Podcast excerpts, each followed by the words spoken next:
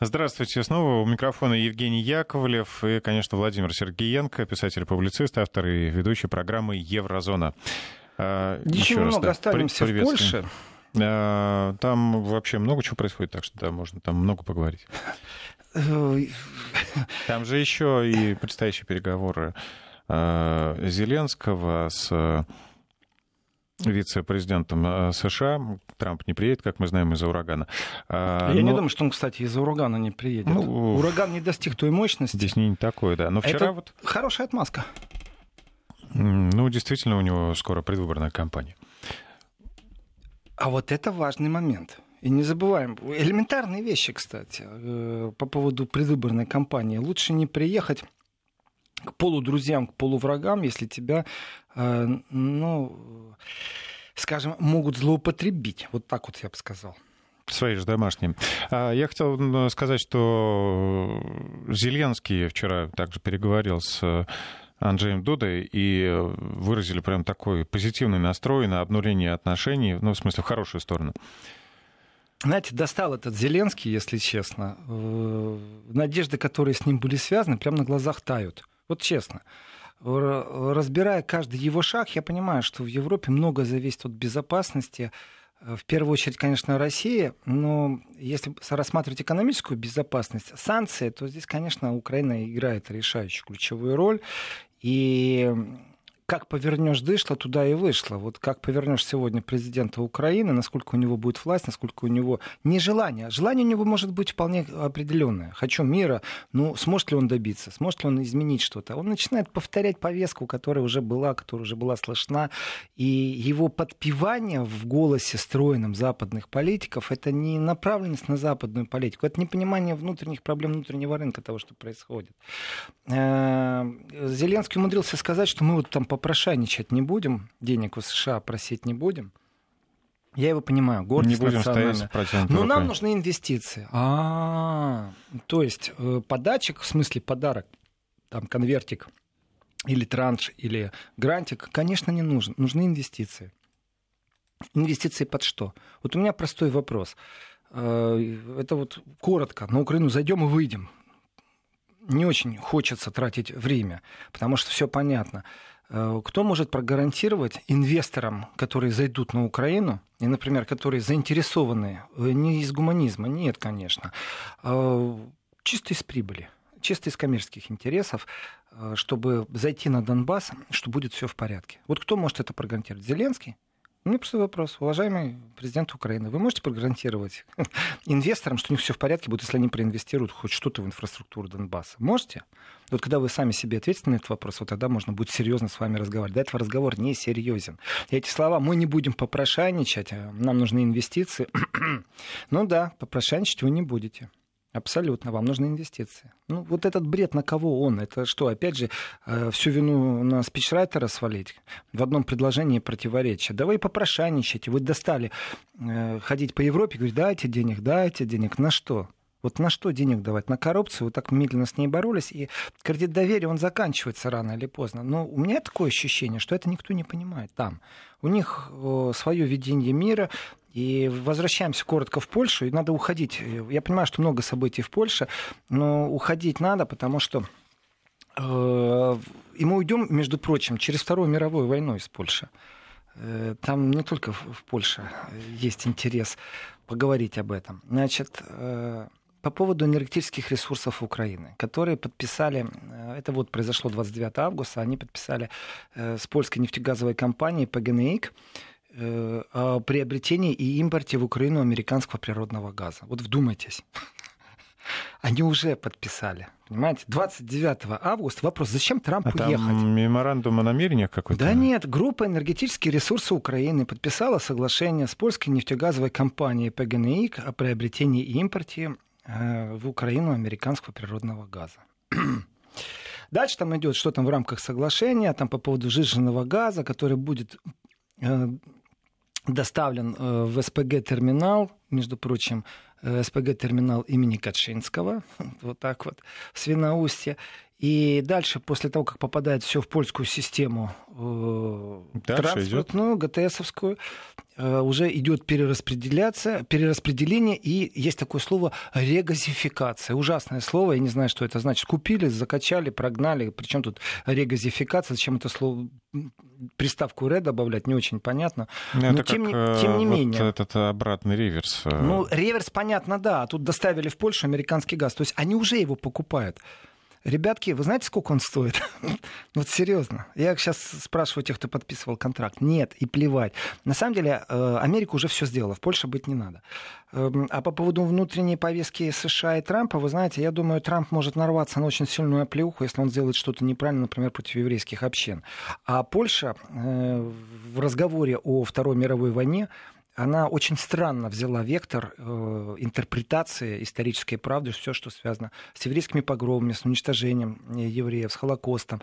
И Трампу точно не нужны эти дискуссии, и чтобы его использовали как раз поляки, у них тоже предвыборные, между прочим, и чтобы, их, чтобы его использовали поляки, знаете, они так долго-долго готовились, знаете вам, не приедет к вам Трамп, э, потому что все, что нужно для американцев, для государства, оно все сделано ничего нового там не произойдет.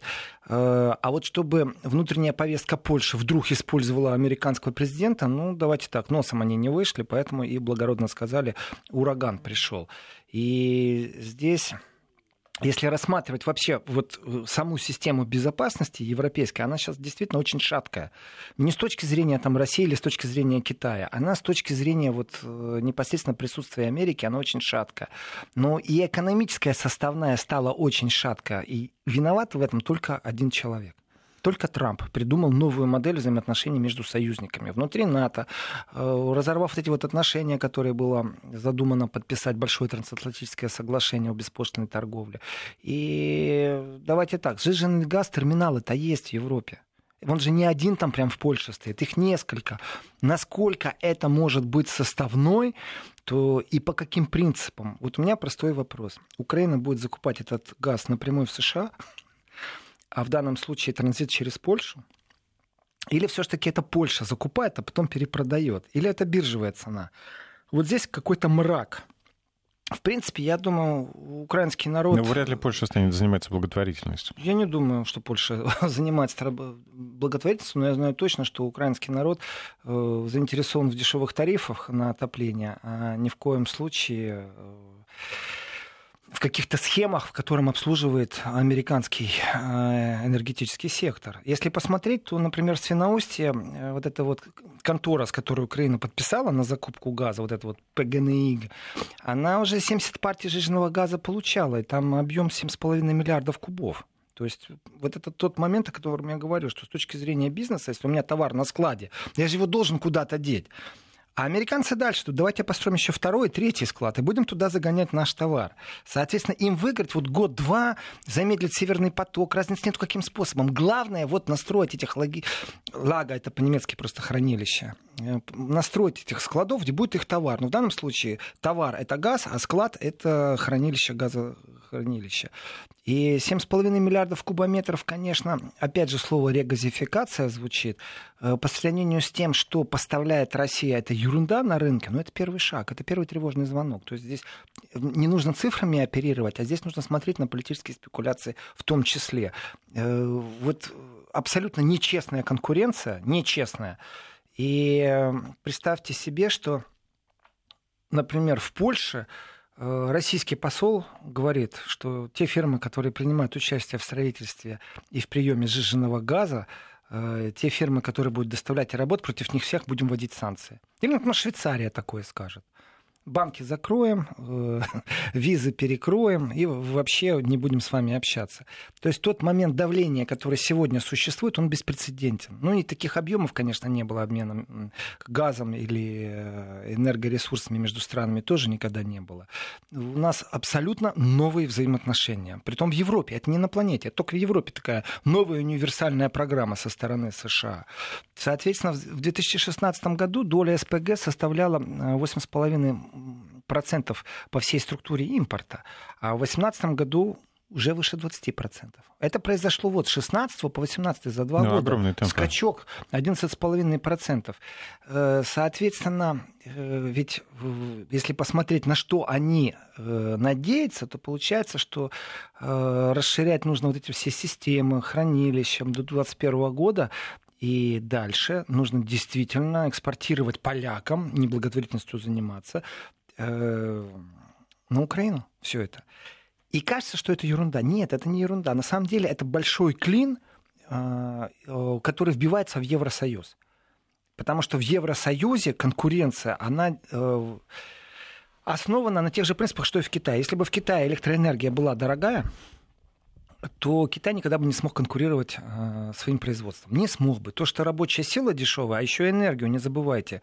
Каждая вращающая таль в станке, это значит, кто-то поставил электроэнергию, чтобы эта деталь вращалась каждый штамп, который есть, каждый робот, который функционирует, это всегда электроэнергия. И Германия со своим заносом, со своим лоббированием зеленой энергетики, в которой э, доминирует дорогая электроэнергия, и в этой дорогой электроэнергии, там ветряки, отсутствие угольной энергии. Посмотрите, а в Польше, пожалуйста, угольная энергия. Да, дешевая, значит.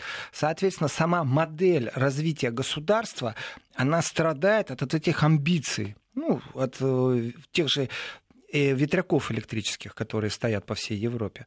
И здесь в будущее, если смотреть, у кого будет дешевая электроэнергия, дешевая рабочая сила, тот вырывается вперед. А у кого у нас дешевая электроэнергия? Не у того, кто ставит дорогие электроветряки. Соответственно, идеология и философия, ах, наша планета зеленая, красивая, ну, это все хорошо, но твои соседи, когда э, топят и жарят углем электростанции, ветер на самом деле, он границ не имеет, ему визы по Шенгену не нужны. И он точно так же влияет на атмосферу, на окружающую среду. И в этом отношении Германия проигрывает. Теперь смотрим на рабочую силу. Вот две составные. То энергия, второе это рабочая сила. Где у нас дешевые руки? Да у нас среднестатистический поляк зарабатывает меньше, чем среднестатистический немец. И разница в зарплатах она и так есть. Но у нас же Польша хитра. Она же еще привлекла миллион дешевого труда, который вне социальных карт, вне выплат, вне системы такое неурабство из Украины. Соответственно, и рабочая сила нелегального украинца. И вот здесь к чему мы приходим, что внутри Европы появилась конкуренция в виде, и вот здесь экономическое чудо Китая. Дешевые рабочие руки, дешевая электроэнергия. Но без электроэнергии невозможно ничего сделать. Невозможно производство запустить. Вот теперь смотрим, кто у нас конкуренты. И вперед на 10 лет выстраиваем план планы. Опять же, не шибкого ума нужно быть, чтобы понимать, что делает сейчас Америка. Америка давит со всех сил на Германию, э, на все, что связано с экономическим развитием Германии, таможенные барьеры, штрафы по банковской деятельности, штрафы по автопрому, э, пошлины там подпрыгнули, и угрозы все время, что еще сильнее подпрыгнут. И что у нас с Польшей? Берите газ – строите газотранспортную систему. А, кстати, у вас там украинцы работают. Вперед, тащите их сюда, закрепляйте изо всех сил отношения с Украиной. Тем самым экономическое чудо Польши все дальше и дальше, находясь под опекой э, Германии и подальше от вертикали брюссельской, должно вбить клин и вбить клин между чем. И вот здесь я говорю претензию всем политикам Европы, особенно Меркель, которая э, начала лоббировать идею о великой Европе от Лиссабона до Владивостока, ну и где-то Меркель. Есть запросы депутатские, в которых выясняется, э, когда она заявила, ну, э, сколько потом денег было потрачено на комитеты, какие комитеты созданы, кто этим вопросом занимается. Где рано, какой-то эффект? Мы рано или поздно придем к моменту, когда в Европе будет стопроцентный мир. Вот будет такой момент. Не то чтобы я наивный, ну, я все-таки верю в хорошее и доброе. И в этом мире у нас не будет от Лиссабона до Владивостока единой Европы. Таможенной, пошлиной, энергетической. Потому что Америка вбивает клин, чтобы не было противостояния из Европы. И этот клин находится сегодня в Польше. Этот клин находится сегодня э, на Украине. Острие клина на Украине, дальше вот этот вот кол, основа это идет через Польшу. Это ярко выражено. И допускаю мысль действительно еще раз и еще раз о том, что Брексит это только первый звонок на самом-то деле. И, возможно, э, что у нас будет и полгзит со временем, потому что ну, нет необходимости оставаться в европейском пространстве, плюс Америка, вот она в Великобритании говорит, да мы с вами заключим какие-то взаимоотношения, побыстрее Европу покиньте, и мы создадим с вами спецотношения. Ну, а вдруг Польша захочет продавать и другим соседям э, этот же газ? А то, что другим она будет продавать, это ерунда. Главное, с Америкой договориться о поставке товаров и закупке. В принципе, в этом отношении Америка имеет власть и возможность инструментализировать вот это противостояние в Европе. И великий европейский скептик, я имею в виду как философ, философии Объединенной Европы все-таки являются не внутренние консерваторы Европы, а Великобритания, которая вышла. Уважаемых демократический выбор. Америка похвалила. Кто следующий скептик Европы? Если я посмотрю на весь ландшафт Европы, я так скажу, Польша. Самый большой скептик сегодня после Великобритании, Великобритания все-таки еще в Евросоюзе, э, после э, Великобритании это Польша. Но не настолько сильна, чтобы начать процесс выхода. Это ну так, сегодня, скажем, 10 на 90 процентов, 10 за выход, 90 будет против. Это не значит, что завтра все то же самое будет. Экономический интерес Америки состоит в том, чтобы любыми правдами, любыми неправдами сделать все возможное, чтобы и дальше доминировать на планете. Все, точка. И в этом отношении э, много кто дал слабинку и много кто показал такую ну, близорукость политическую. И заявление Меркель насчет там, Лиссабона от э, единой великой большой Европы от Лиссабона до Владивостока, потом Макрон. Ведь в России тоже эту идею обсуждали, и на... она неплоха сама по себе, она хороша, эта идея.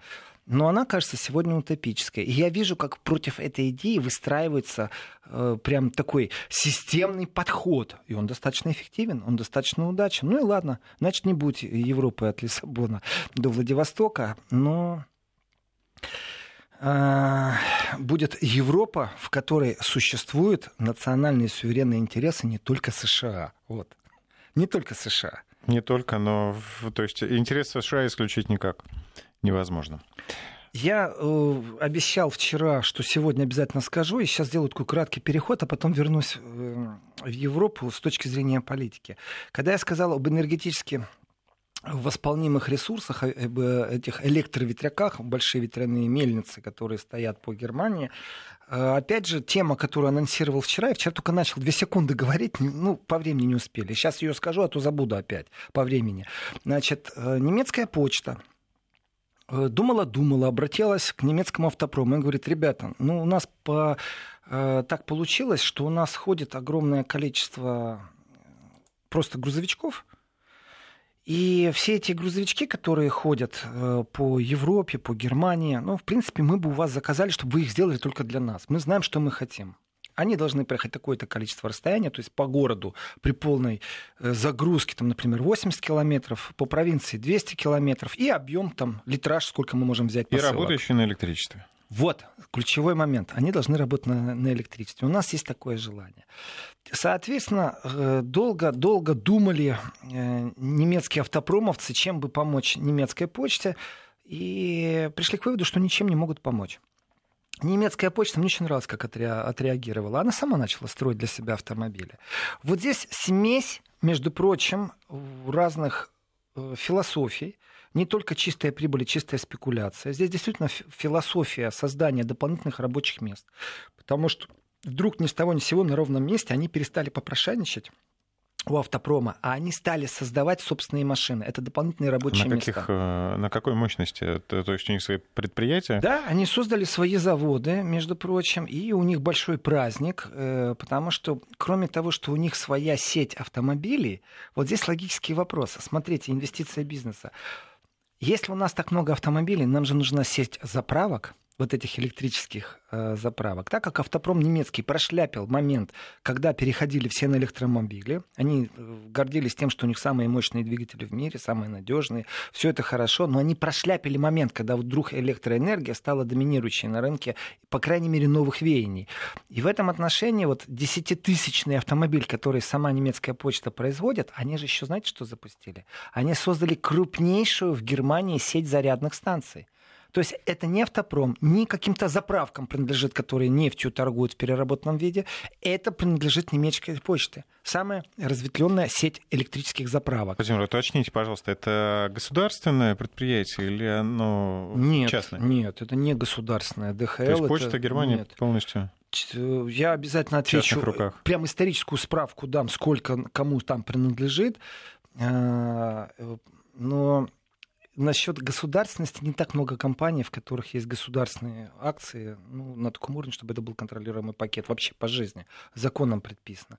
Так вот, смотрите, они что сделали? Они посчитали. У них экспресс-доставка. Значит, э, примерно 50 тысяч автомобилей работает грузовых.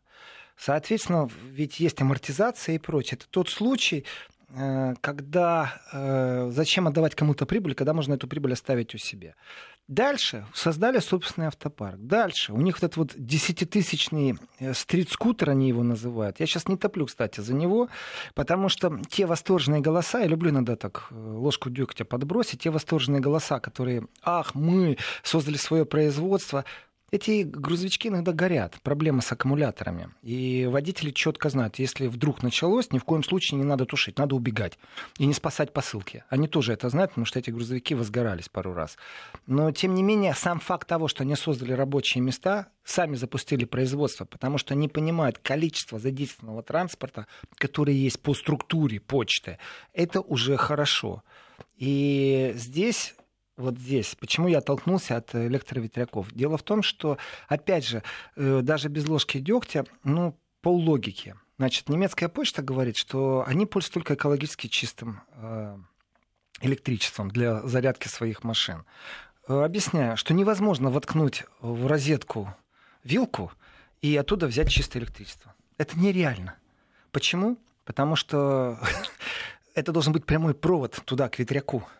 Соответственно, считается как? Существует большая корзина накопления электроэнергии, и когда ты переводишь деньги за электроэнергию, которую ты имеешь от того, кто тебе ее привел в дом, то есть тому, кому провода принадлежат и кабеля, то ты указываешь, кто получатель твоей электроэнергии. И тогда ты пишешь, сколько стоит э, экологически чистое электричество, а столько стоит самое дешевое электричество. Экологически чистое электричество, оно самое дорогое. То есть э, немецкая почта пользуется самым дорогим электричеством, но говорит, что это достижение. Это значит, что они берут из общей сети электричество, но оплачивают самому дорогому поставщику услуг. Звучит красиво. Не знаю, поможет ли это в конкуренции с Польшей, где электроэнергия сложно, дешевле. Сложно немножко. Но, тем не менее, вот это автомобилестроение, у которой логистика становится зеленым, значит, они договорились до того, что к 2050 году полностью сведут к нулю выбросы в атмосферу парникового газа СО2. Что это значит? Это значит, что у нас впервые в Европе появилась идеология, но не на уровне государства, не на уровне подписания каких-то парижских договоренностей о том, что климат нужно сохранять, о том, что парниковые газы нужно сокращать. Нет, на уровне концерна, который ставит себе задачу – то есть капитализм вдруг берет на себя абсолютно гуманистические цели по сохранению окружающей среды. Это безумно важно, что у нас появилась новая идеология в, в бизнес-отношениях. Вот о чем я хотел поговорить, не только об электромобилях. И сейчас, после новостей, я вернусь снова в Европу, в политику, э, во Вторую мировую войну, а также в требования к немцам, чтобы они денег выплатили. А так хорошо все продолжалось. Э, прерываемся на новости, скоро вернемся. 12 часов 35 минут э, в Москве. У нас осталось еще немного времени. Владимир, давайте ускорим Обещ... переход из Польши делают. через Вторую мировую войну. Вчера обещал сказать про электромобили, успел в минуту вложиться. Вот потратил три. А сегодня обещал вернуться в Европу через Вторую мировую войну э, и из Польши именно в Европу вернуться. Дело в том, что не только Польша требует э, возврата к разговору о репарациях, и для Германии это очень неприятный момент. Тут совсем у нас недавно, прям, ну давайте так, прямо на наших глазах, в Греции произошли определенные изменения. Новый премьер-министр Греции Кирикос Мицетакис, он на самом деле и его партия, ну, чем представитель, он поддержал, когда э, в Греции был поставлен вопрос, когда левый популист Алексис Ципрас в дипломатической ноте призвал Германию к проведению переговоров о репарациях. Это была дипломатическая нота. То есть Греция не просто говорит, как поляки, давайте поговорим. Они направили дипломатическую ноту. Это очень важный момент. Соответственно, новый премьер Греции э, встречался с Меркель только что. Разговоров много. Разговоров много о том, как Греция выходит из того кризиса, в котором она есть. Давайте так, плюс-минус, но греческий государственный долг это 152% ВВП. Если же внешний долг, то это там, больше 300 миллиардов евро. Соответственно, при государственных расходах в 144 миллиарда, а доходах 126, еще раз, расходы 144, а доходы 126 они никогда не смогут выплатить, потому что внешний долг. Никогда, потому что у них все очень просто. Э, они раздают больше, чем они получают. Все, что предписали грекам, как они должны делать, жесткие изменения, пенсионная реформа, социальные выплаты, все, что они смогли заложить, заложили. Все равно это не спасает все еще Грецию. Где, где еще взять деньги? Вот вопрос, где еще взять деньги? Так вот, Мицетакис, это новый премьер Греции, он сказал, что это, конечно, сложная задача, но тем не менее он приехал в Германию, говорил о финансировании, чтобы немцы дальше продолжали финансировать, чтобы они инвестировали в Грецию и поднял вопрос о репарациях. Так вот, Германия, конечно же, считает эту тему закрытой.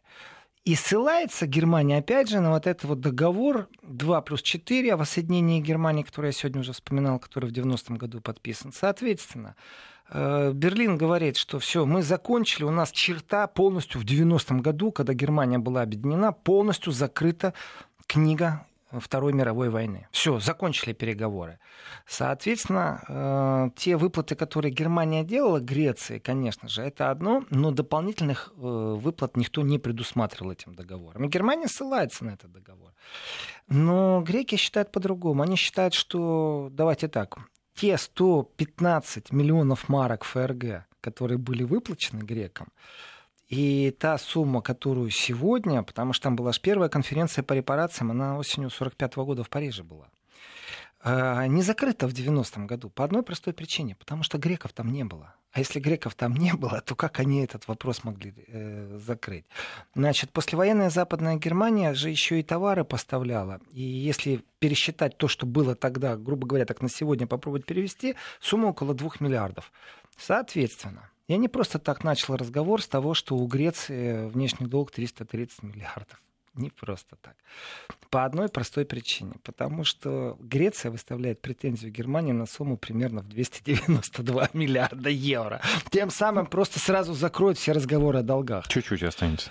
И вот здесь вот у меня много проблем. В принципе, это спекуляция больше для фильетонистов. Эм, э, потому Вообще, что... ну, справедливые такие претензии? Насчет справедливости я не уверен, что это справедливо. Я не уверен, что это несправедливо. Потому что тема Греции и репарации, эта тема действительно очень, как и многие больные темы, связанные со Второй мировой войной, они требуют глубокого изучения. Это не так просто.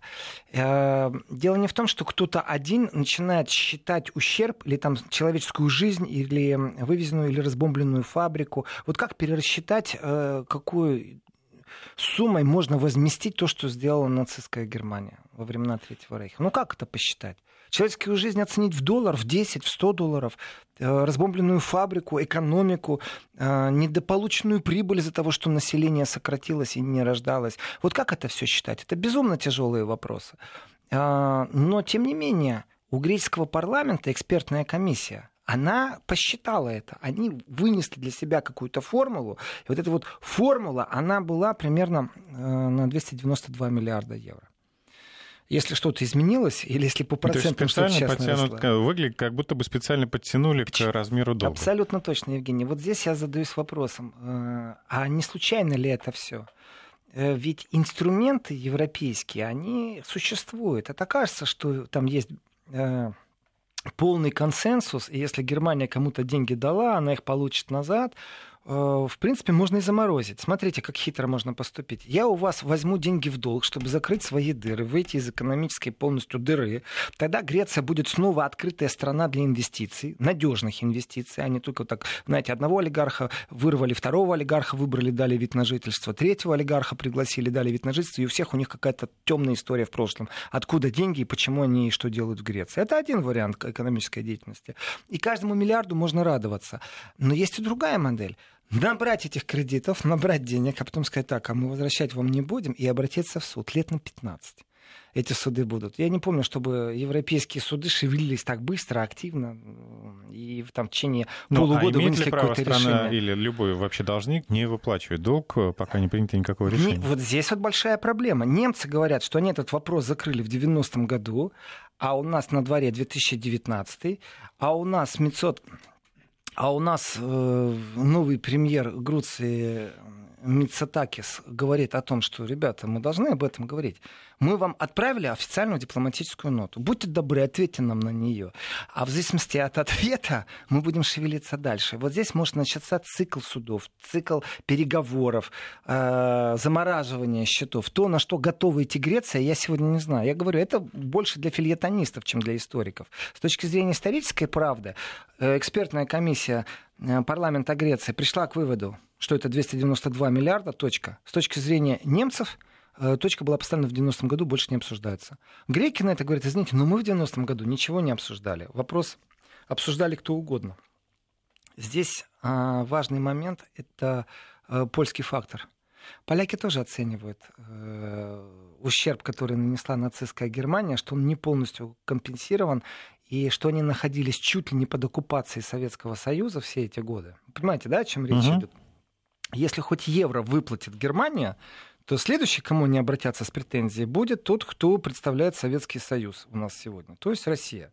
Соответственно, Германия может символически согласиться на 50 миллиардов. Это даже никто не заметит в Германии, что 50 миллиардов будет выплачено, еще если это взять в рассрочку. И провернуть это все можно через суд. Э, если суд признает, э, будет обсуждать, э, две стороны придут к какому-то консенсусу, После этого скажут, ну хорошо, не 50, ну ладно, 5 миллиардов мы вам должны. Следующая сторона будет Россия, на которую подадут в суд по точно такой же схеме поляки. Если греки только немцам выставляют претензии, то поляки же, они же вон, заточены на Молотова, Риббентропа. Эм, благо, что у поляков сегодня не такая жесткая экономическая ситуация, как у греков, ну, тоже, знаете, когда был конфликт Греция-Турция, две страны НАТО, э, в прямых боевых действиях, можно так сказать, по Кипру. Э, в Польше, конечно, этого нет. И в Польше экономическая ситуация не настолько беспросветная, как в Греции. Там все в порядке у них. Ну а как пристрастные международные суды к России, тут можно себе представить, какой да, будет исход. Да, поэтому я говорю, фильетонист это для того, чтобы поиздеваться, а следующий это для фантастов. Здесь можно развивать определенную тему, во что это превратится, при том вот дважды два четыре. Здесь все понятно. Соответственно, если это такая хитрость, затянутая на 5-10 лет, то она еще и кнется, и не раз, еще это будет бурное обсуждение, и поэтому и политизируется вся атмосфера. Поэтому наше европейское будущее, оно действительно стоит на европейском европейском прошлом, не больше и не меньше. Вот это очень важный момент, чтобы осознавать. И упирается зачастую это э, не в идеологию, не в наше признание исторической достоверности, не в наши души, не в нашу память. Упирается тупо в деньги. Притом деньги немалые. Греция 300 миллиардов, Польша тоже 300 миллиардов. Ну, у всех разные позиции. Греции надо выживать. И там есть живые люди, граждане, которым и Ух, так уже урезали все, что могли. Абсолютно. Так что в этом отношении э, Европа будет еще бурлить некоторое время, но это не все европейская разборка, это кон- конкретно мы разгребаем все еще Вторую мировую войну. И еще не раз ее будем разгребать. Спасибо Владимиру Сергеенко. До новых встреч в эфире. Спасибо.